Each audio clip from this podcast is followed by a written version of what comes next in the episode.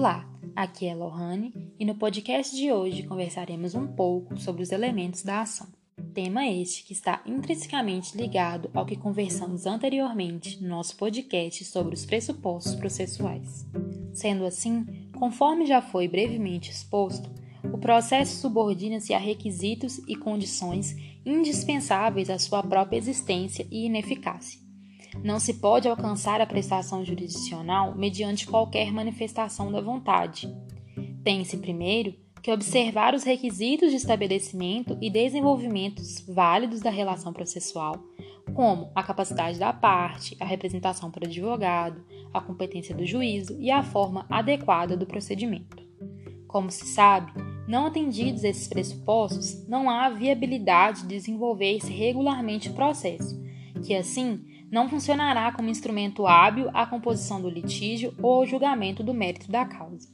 Os pressupostos processuais atuam, portanto, no plano da validade da relação processual. Entretanto, para que o processo seja eficaz para atingir o fim buscado pela parte, não basta ainda a simples validade jurídica da relação processual regularmente estabelecida entre os interessados e o juiz. Sendo assim, para atingir a solução de mérito, é necessário que a lide seja postulada em juízo com observância de alguns requisitos básicos, os quais, sem eles, o órgão jurisdicional não estará em situação de enfrentar o litígio e de dar às partes uma solução que componha definitivamente o conflito de interesses. Nessa linha, os elementos da ação são requisitos que devem ser observados depois de estabelecida regularmente a relação processual para que o juiz possa solucionar o mérito. Sendo assim, os elementos da ação, eles operam no plano da eficácia da relação processual. Sendo assim, os elementos da ação não se confundem com os pressupostos processuais, eis que estes operam como requisitos de validade, enquanto os elementos da ação operam no plano da eficácia da relação processual. Sendo assim, os pressupostos põem a ação em contato com o direito processual, enquanto os elementos da ação põem a ação em relação com as regras do próprio direito material. Como é sabido, inobservados os pressupostos processuais, ocorrerá a extinção prematura do processo, sem a resolução do mérito ou a composição do litígio. Se estivermos diante, porém, da falta de uma condição da ação, o processo também será extinto, sem que o Estado dê resposta ao pedido da tutela requerida pelo autor, ou seja, sem que seja julgado o mérito da questão. Haverá, portanto, ausência de direito de ação ou, na linguagem corrente dos processualistas, ocorrerá carência de ação. Como se vê, portanto, tanto os pressupostos processuais como os elementos da ação são exigências ou requisitos preliminares, cuja inobservância impede o juiz de ter acesso ao julgamento do mérito.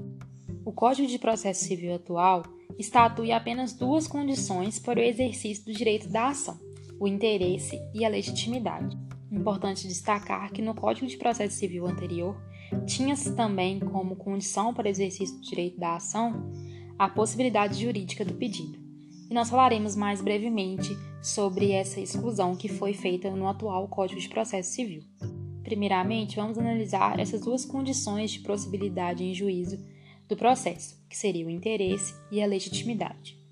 Entende-se que há interesse processual se a parte sofre um prejuízo, não propondo a demanda, e daí resulta que, para evitar esse prejuízo, a parte necessita exatamente da intervenção dos órgãos jurisdicionais.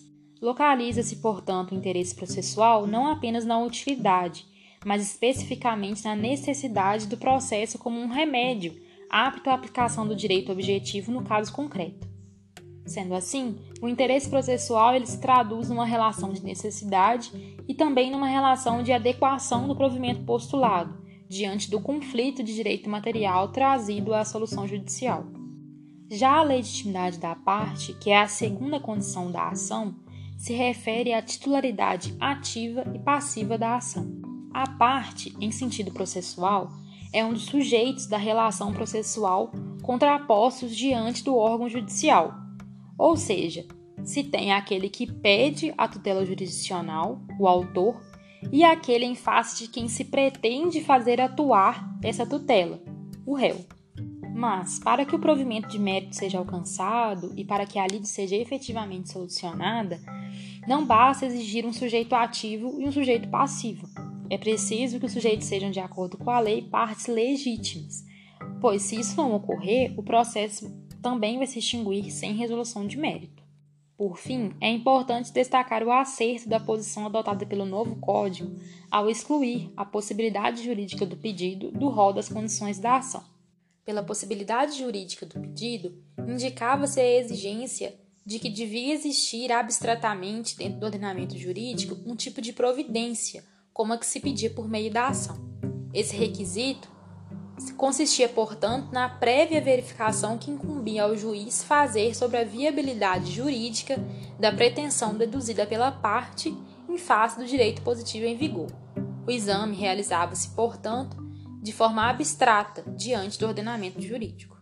Daí porque foi correto o caminho utilizado pela nova codificação que limita os elementos da ação apenas às figuras do artigo 17, ou seja, o interesse e a legitimidade deixando de lado, portanto, a condição da possibilidade jurídica do pedido, que ou se confunde com o mérito ou se subsume no interesse.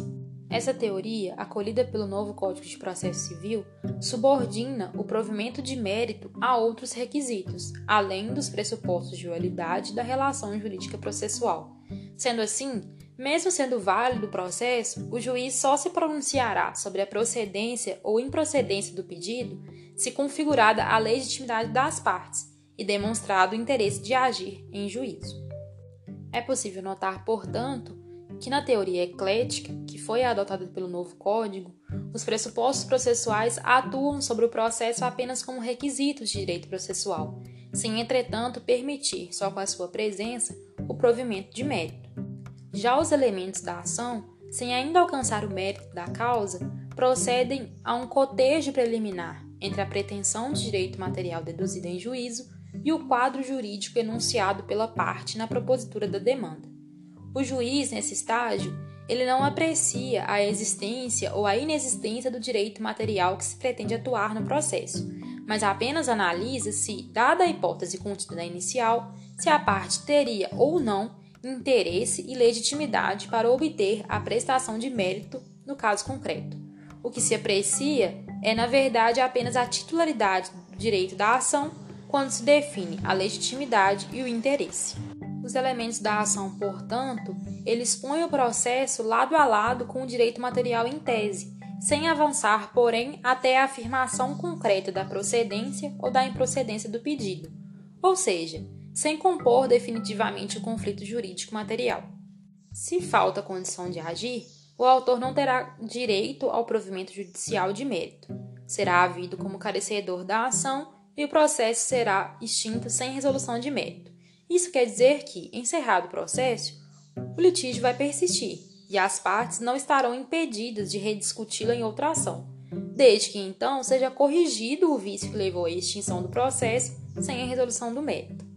Concluímos, portanto, essa nossa conversa sobre os elementos da ação e sua correlação com os pressupostos processuais, sintetizando que os pressupostos processuais colocam o processo em contato apenas com as regras do direito processual, enquanto os elementos da ação colocam o processo em contato preliminar com o direito material, mas de forma apenas hipotética, e que o julgamento de mérito resolve em concreto o litígio aplicando direito material na solução definitiva do conflito, desde que superados os requisitos preliminares dos pressupostos processuais e das condições da ação.